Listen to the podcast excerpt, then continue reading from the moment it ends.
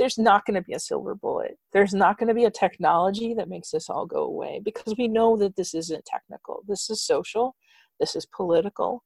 Uh, these are dynamics that we create together.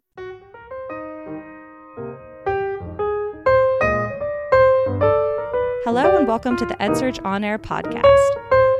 I'm Sydney Johnson. The rising cost of textbooks is a familiar story.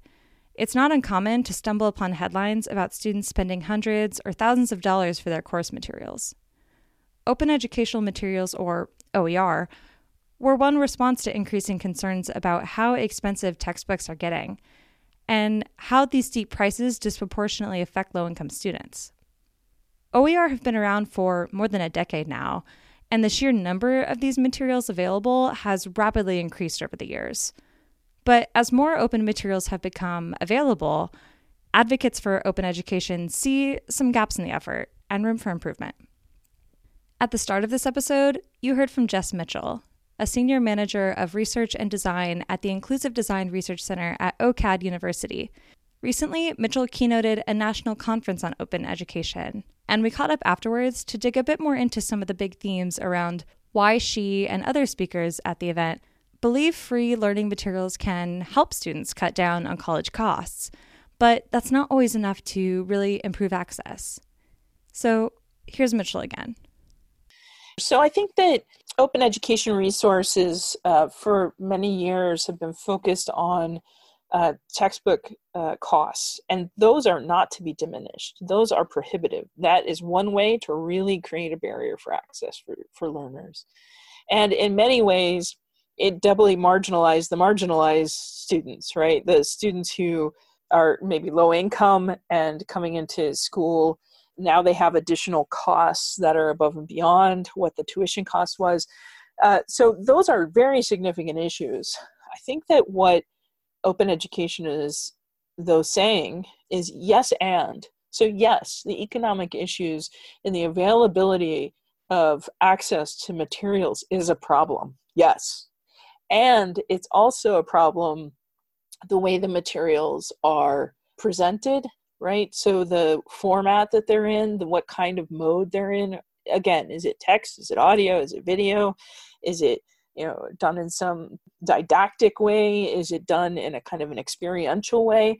And this is where i think some really interesting work is happening around uh, critical digital pedagogy and thinking about everything Kent McGuire is the Program Director of Education at the William and Flora Hewlett Foundation, which has provided grant support and other investments to the creation of various open educational resources. He shares some similar opinions with Mitchell about that yes and idea. Yes, bringing the cost of materials down is a big deal. But if we can get all the way to there are ways we can improve and enhance teaching, uh, there are ways we can engage uh, new groups of students, content and perspectives that we can get at more clearly, and really do more to involve students in all of this so that they have a sense of agency right and ownership uh, of the contents and the problems they're working we can get there. Then i think the sky is the limit in terms of the impacts we can we can have. So that's what really uh, excites me. Mitchell and McGuire have thoughts about what the open education movement must do next in order to get these free materials in the hands of students, and also to address some of the larger barriers beyond textbook costs that can hold students back. McGuire's team is actually researching some of those challenges to actually using OER. Here he explains. Institutions um, who have um, so little bandwidth at the margin, not all, but many, uh, that the kinds of things that are being discussed at this conference, um, uh, interesting um, though they may be, uh, I think are hard for many of these institutions to uh, to access. That is actually uh, work that um, at Hewlett I am looking into, trying to understand more clearly what are the barriers to participation, are there supports uh, and structures we could bring to uh, minority serving institutions that might help them take fuller advantage uh, of it. Is there um, like what has that research shown you so far? What are you what are you seeing as you're looking into that? You know, we're still waiting for something that you might call a final report, but I'm pretty sure what we're going to hear are a few things. One, that awareness levels vary widely, that the faculty, uh, neither the faculty nor the institutions are well represented in the community called OER. Two, that uh, there'll be uh, real appreciation for the potential benefits along the lines that I have just described. But with teaching loads, with administrative duties tacked on top, their ability to take on almost anything new, especially if um, that will also require time and energy to adopt and adapt. Th- those things press against broader use. Um, and that, three, the kind of infrastructure at the institutional level is thin and weak, and many of the faculty might not benefit from the kind of institutional support they would need or want in order to make effective use. So I think these are surmountable uh, challenges, but they are challenges nonetheless. Then there are technological barriers like access to internet, which is a pretty uneven issue. I think it's a big issue. It depends on who you're talking about and where you are.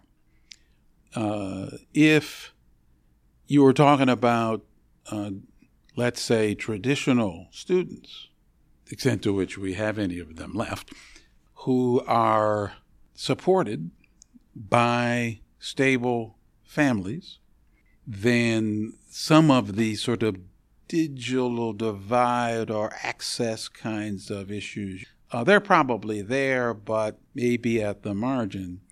Um, when I alluded to the kind of stratification that exists in higher ed, by race and income. I'm really talking about the non traditional student who I will assert is increasingly the norm.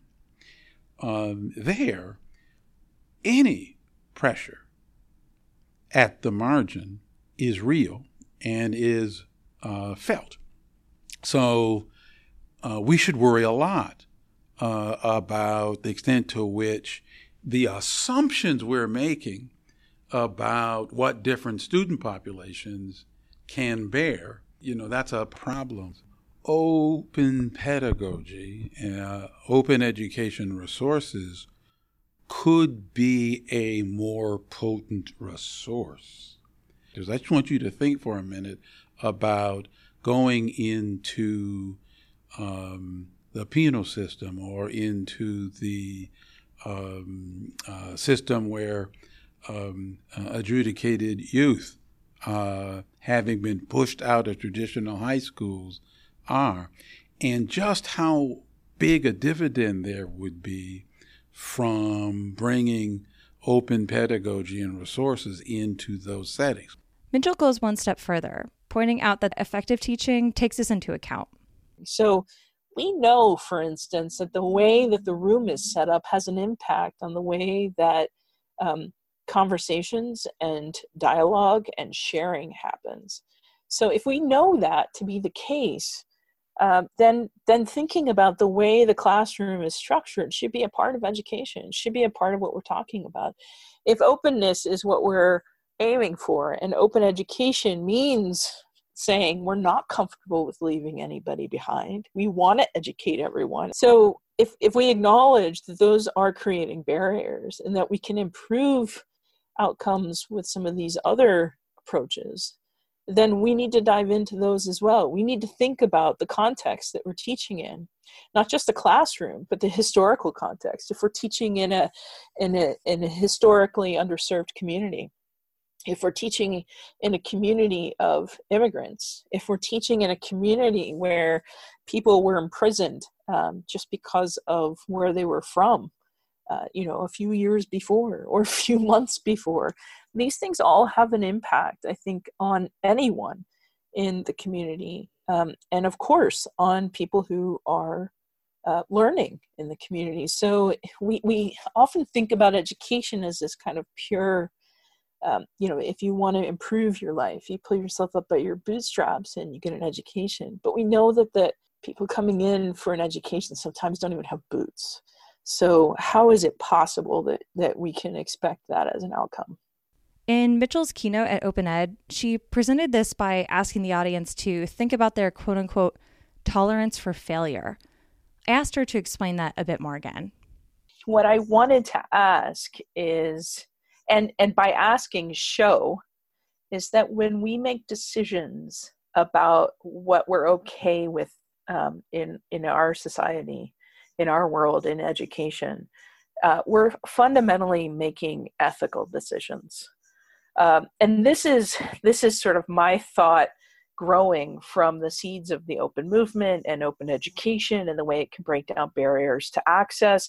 And then what has followed for me, because I've been sort of um, uh, always interested in the ethical questions, is where do we stop and why do we stop there? And I think that my asking what's our what's our tolerance for failure was hopefully a wake up call that each of us is making decisions about where we are okay with failure happening and that fundamentally those are ethical decisions and fundamentally those are decisions that create access or that um, limit access for real people.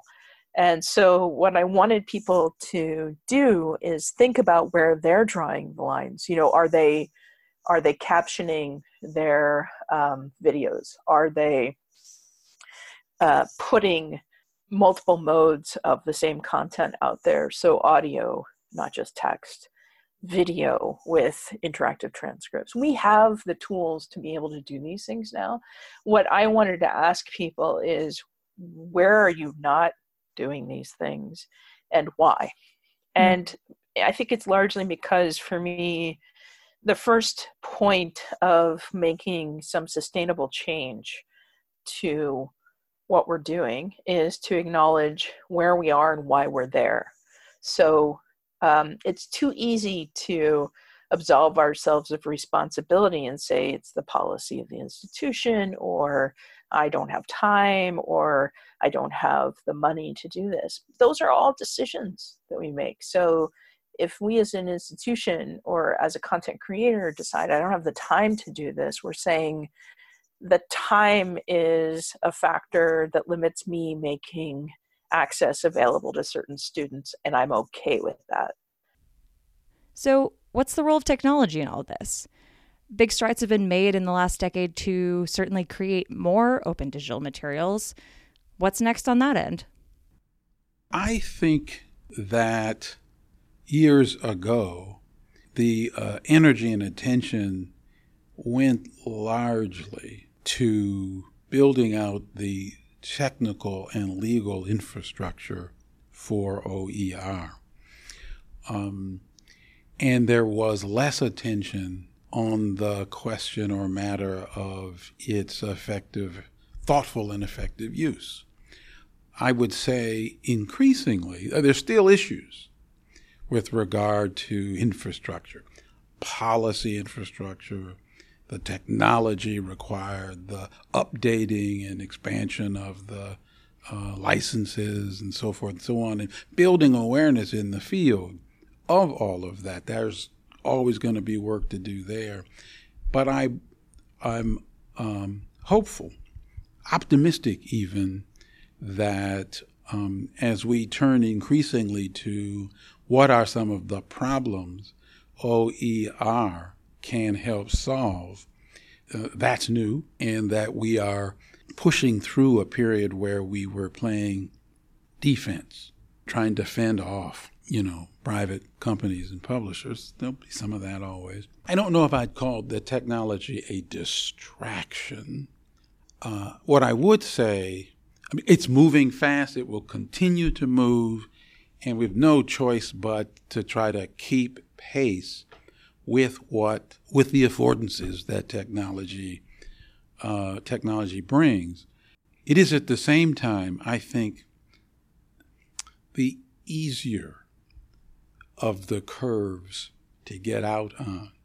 Um, so as you move from the technical to the social and cultural and political dimensions of this movement or of an effort um, to open things up pedagogically.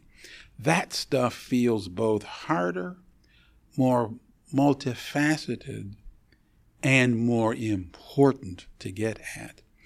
Um, if we only get at the technical stuff, I worry but whether or not the divides and the variation and the stratification in access and outcomes to which I spoke this morning um, don't actually get magnified. So it's to me this is a both and kind of a challenge, not an either or. And I'm very optimistic. I I am an apologist actually even. I like to look at technology and see what it allows us to do. And then yes be critical of what it's not allowing us to do but i don't think you throw out the baby with the bathwater. Mm. i think that there are great advances no doubt. I think what we're lacking is again the conversation and the ability to have uh, the criticality towards something that comes in. Mm-hmm. how do we all, all of these things that you've been mentioning of course are huge issues on campuses everywhere but how do faculty or staff or administrators or students even begin to have conversations about issues around ableism, systemic racism, like yeah. all of these things that we're talking about? How do we begin to have conversations about that on campus and then begin to affect change? I think you said it, Sydney, right? It's conversations. So, this is what I'm sort of spending my time focusing on now is what does it look like to do something like what I've been calling open dialogue. So it's not to put a new process in place. It's not a new HR policy. It's not a new campus policy. Uh, codes of conduct are helpful, but sometimes they even fall short of accomplishing what they aim to do. So I think it is about having these conversations, and it's about things that um, you know, I'm finding people are very uncomfortable having, but uh, they themselves are more reflections of what we see than of judgments. So I'll walk into a room, a classroom, and see that, you know, 80% of the faces are white. And, um, you know, saying that feels like it's risky. And when I do say something like that to sort of observe just as I would observe how the chairs are arranged. Um, it feels raw and it feels like it makes people uncomfortable. And I think that that's that's the space is how do we get through the discomfort and have these really tough conversations. And I think more and more um, more and more people are asking how to do this uh, not not just from uh, the the present political climate, but um, in all ways are asking how do we have these tough conversations and how do we have this impact? Like what you're talking about is really nice, but um, how do we actually do it? And I think that the first thing that we do is we acknowledge that this is not a new process. Um, it's a new mindset, not you know ten steps to achieving this on your campus. And in that new mindset, it is creating the space for open dialogue where, yes, it's safe to share ideas and thoughts, but it's challenging space too. And I think that we've gotten away from that. So I'm really spending some time um, putting some thoughts together about how we do that in a in a productive way that is also sustainable. I think that that's the other issue is sometimes we have diversity week or we have you know a speaker who comes in and raises some of these things and then leaves. Um, i i really think that we've got to build a capacity to have these conversations and continue having them. This isn't something that's going to start and stop. This is a practice and um, i think that the only way that you have an impact is by continuing to do it. McGuire shares some of that optimism around technology and the potential for open pedagogy. But he says if faculty are expected to address these big challenges in their work, they're going to need some support. And we don't have institutional support in working on those things. That's going to slow things down. Um, New York State uh, uh, is actually working, uh, you know, on those issues. What I think has emerged here is the kind of system or institutional policy environment that's actually uh, encouraging and supporting open. And we'll need to see that spread uh, to other states and into other institutional uh, contexts, I think.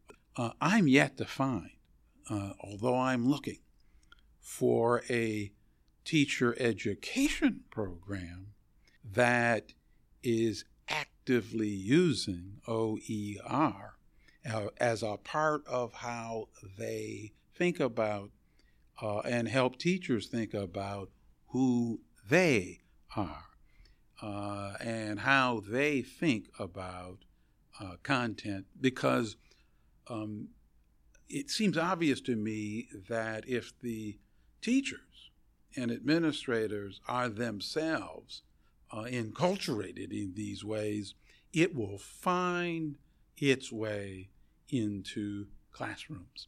Now, the systemic challenges there um, are twofold. The first has to do with whether or not teachers, as we know them in, let's say, secondary schools, have the authority and power and agency to manipulate anything.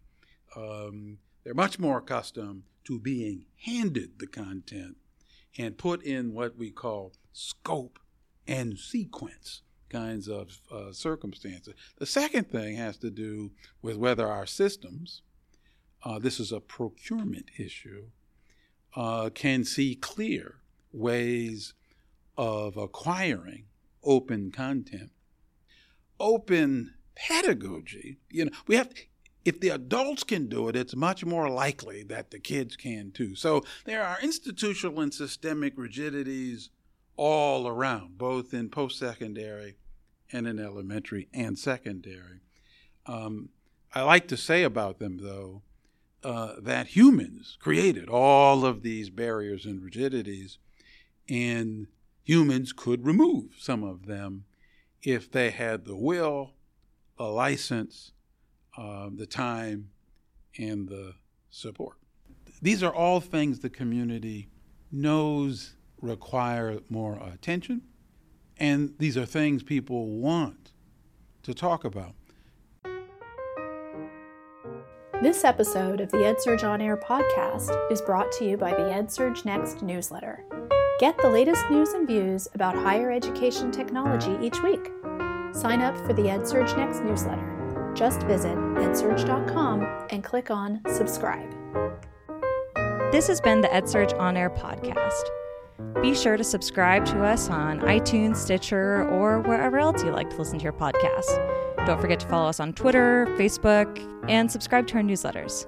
Come back next week for more on the future of education.